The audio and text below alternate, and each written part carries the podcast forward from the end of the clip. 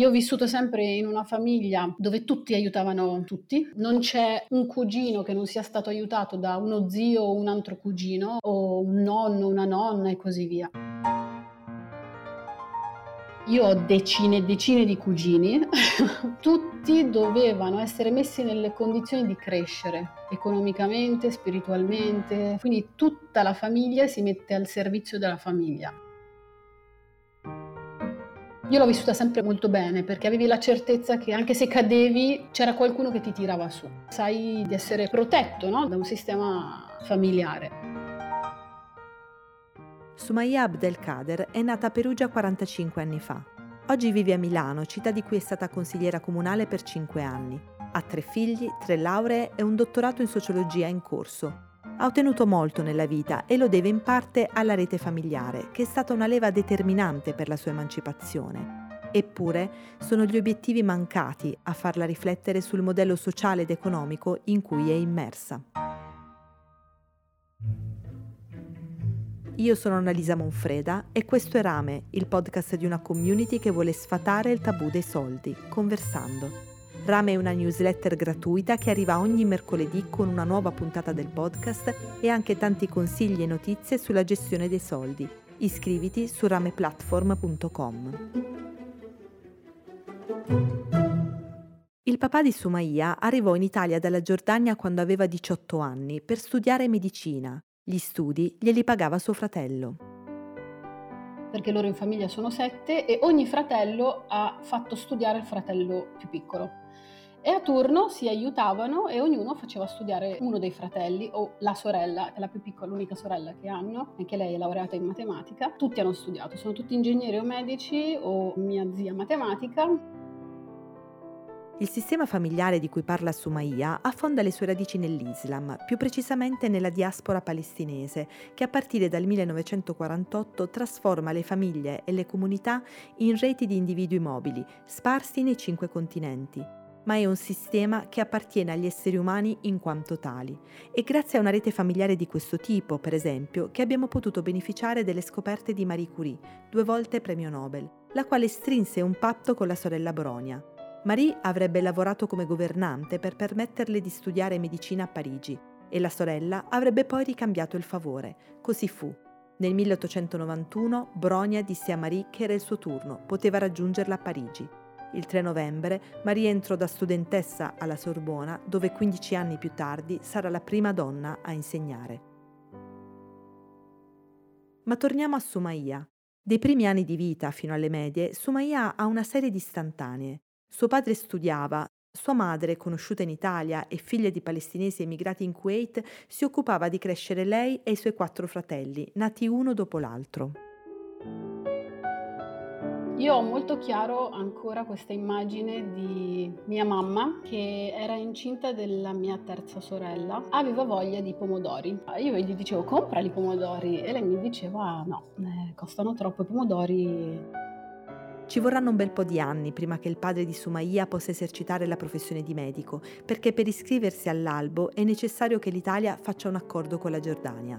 Nel frattempo, la famiglia vive grazie ai piccoli commerci con il suo paese natale all'avvicinarsi della festa dei Tutti Santi, in un piazzale della città arriva la fiera e arriva il Luna Park. La scuola regalava i buoni per i giochi. C'erano alcuni miei compagni che non andavano al Luna Park, non so per quale motivo, e mi regalavano sempre questi buoni. E io aspettavo quel giorno con grande entusiasmo perché potevo andare su più giochi. Quindi sicuramente sì, già da prestissimo il valore dei soldi e l'importanza che i soldi hanno nelle vite delle persone, il peso che hanno anche sul, sulla nostra felicità, cioè, l'ho percepito abbastanza presto.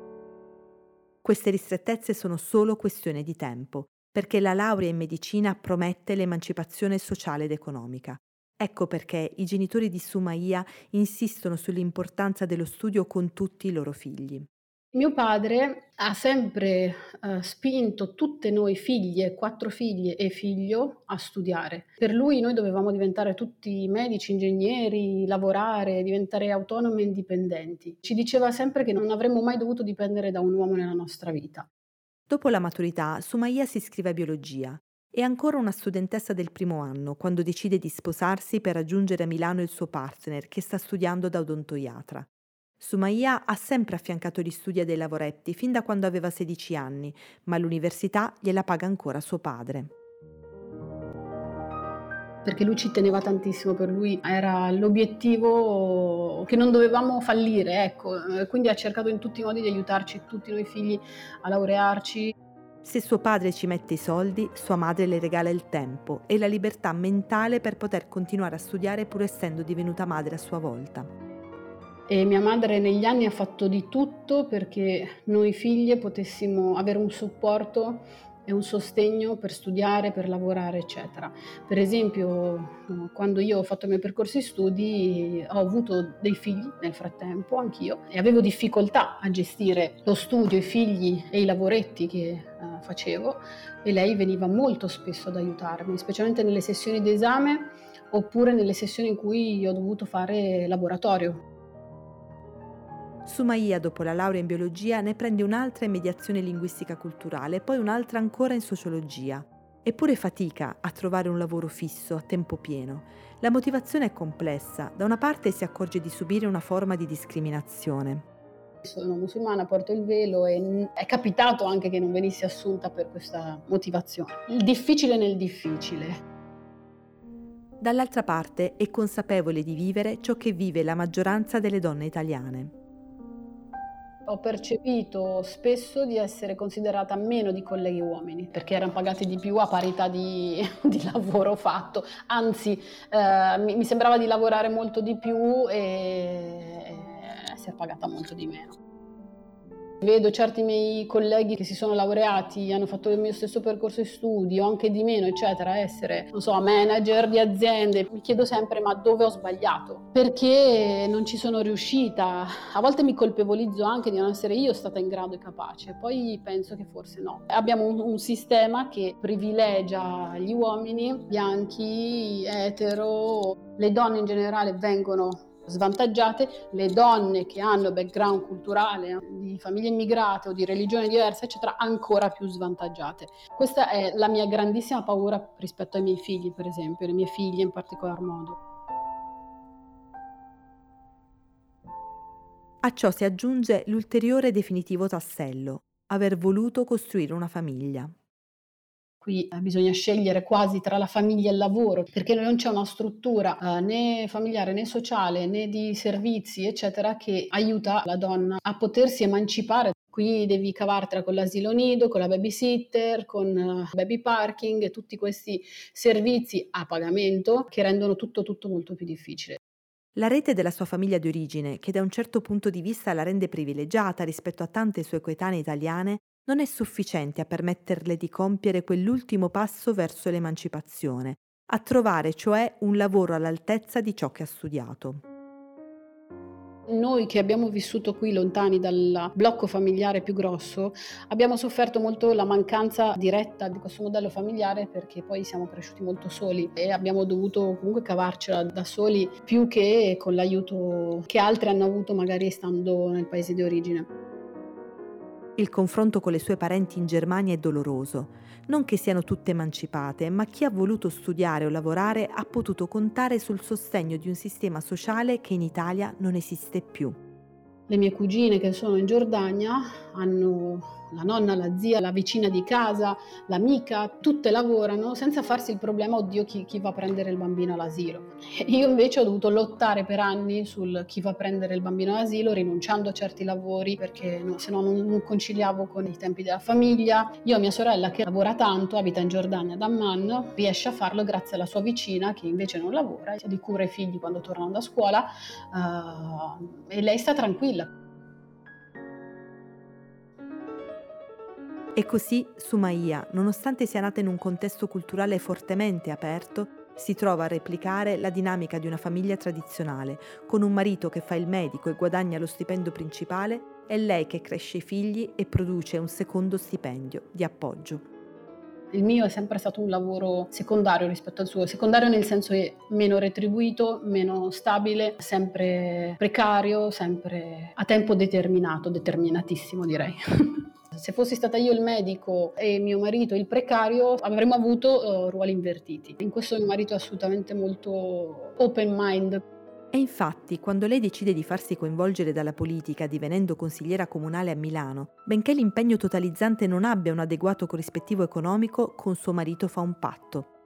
Era una consapevolezza condivisa che eh, non avrei avuto più tempi, non avrei avuto più orari, non avrei avuto più quella concentrazione sulla casa che avevo prima, che invece non, magari non lavoravo, ero precario, avevo più tempo da passare in casa. E lì sono stati cinque anni in cui, per esempio, invece mio marito si è riorganizzato per avere più cura dei figli, per stare più in casa, per pensare lui alla cena la sera che tornava prima di me, lavare i piatti lui la sera, insomma, riorganizzare la casa. Quindi sicuramente ha sposato sempre le mie scelte scelte le ha sostenute sempre e non ha mai pensato di metterle in discussione. Questa è un'eredità culturale importante che lasciano i figli, l'idea che un uomo e una donna all'interno della famiglia valgano uguale, indipendentemente da quanto guadagnino. Come hanno visto fare nelle loro famiglie d'origine, Sumaiya e suo marito insistono molto sull'importanza dello studio con i loro figli, ma con una connotazione leggermente diversa rispetto all'enfasi sulle professioni ben remunerate. Nella famiglia di mia madre e mio padre è molto forte questa spinta allo studio, però io ho maturato una mia idea di importanza di studio che condivido pienamente con mio marito, che non è tanto lo studio per avere poi un certo tipo di lavoro con un guadagno maggiore, eccetera, ma è lo studio per la conoscenza, per la capacità di avere quegli strumenti che ti permettono di leggere il mondo. Non ho mai collegato il fatto degli studi alla retribuzione, onestamente, um, è sempre stato per interesse puro intellettuale. Oggi il modello altruista dentro cui Sumaiya è cresciuta sta scomparendo, persino nella sua cultura d'origine, sempre più condizionata dai modelli individualistici occidentali. Eppure lei ha tenuto fede al suo ruolo nella rete familiare, restituendo a sorelle e cugini ciò che ha avuto prima di loro qualsiasi forma possibile che possa essere utile, dall'ospitare in casa all'aiuto economico, al dire io ti pago i studi, eh, oppure non so, ti do un po' di soldi per avviare la tua attività. Eh, nessuno fa i conti in tasca a nessuno, nessuno tiene la contabilità di nessuno e quello che ognuno può dare lo dà e chi può restituire restituisce, ma c'è anche chi non può restituire perché non è nelle condizioni di poter restituire. Come sempre per il finale, chiedo a Sumaya di puntare lo sguardo al futuro. Qui vede un obiettivo molto chiaro, che però sembra essersi di colpo allontanato è estremamente difficile vivere a Milano. Noi siamo in affitto, vorremmo crescere, comprare casa oppure andare in una casa in affitto un po' più grande. Noi abbiamo una sola camera per i nostri figli, tutti e tre stanno in una sola camera. Non si riesce a trovare un affitto che abbia un, un prezzo onesto e eh, anche i prezzi delle case in vendita sono qualcosa di oltre la capacità di una famiglia media pur con due stipendi e io ho visto negli anni crescite incredibili di prezzi. Io vivo in un quartiere che quando siamo arrivati era considerato un quartiere dei drogati, eh, dello spaccio, eccetera. Oggi è diventato uno dei quartieri più fighettosi di Milano dove i prezzi sono schizzati alle stelle ed è impossibile adesso comprare casa o andare in affitto in una casa più grande. Sul piano personale la sfida è ancora più complessa, ma non si può certo dire che Sumaiya non abbia le idee chiare. Io ho il piano A, B e C. il piano A è entrare nel mondo accademico, lavorare lì, non solo come ricercatrice ma anche come docente, almeno questo è il, so- il, sogno dei sogni. Entrare nel mondo accademico è estremamente difficile, complicato, in più se sei portatore di specificità, come dico io, come me diventa ancora più, più, complicato. Dopodiché, se non va bene lì, continuerò in quello che faccio adesso, scrivere libri, la formazione che propongo. Piano C è ritirarmi a sfornare torte e fare dolci da vendere perché poi io ho una passione per la cucina che coltivo da, da, sempre, neanche troppo segreta, anche un blog di cucina. Ho voluto riscoprire la cucina di origine dei miei genitori, farla mia e farla sposare con la cucina italiana. Infatti tanti tifano per questa terza strada.